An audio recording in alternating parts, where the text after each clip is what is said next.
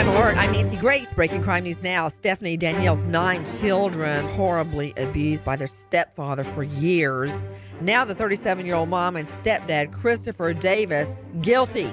Danielle sentenced to 200 years behind bars. Davis, 841. Thomas Colucci calls 911 asking Florida deputies to come to his home to test the methamphetamine he just bought. After a field test, Colucci was arrested on felony drug possession.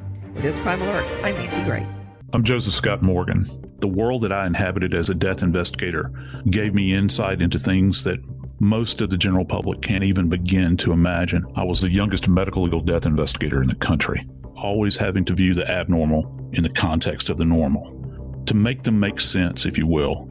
When all is said and done, I was the voice of the dead. Listen to Body Bags with Joseph Scott Morgan on the iHeartRadio app, Apple Podcasts, or wherever you get your podcasts.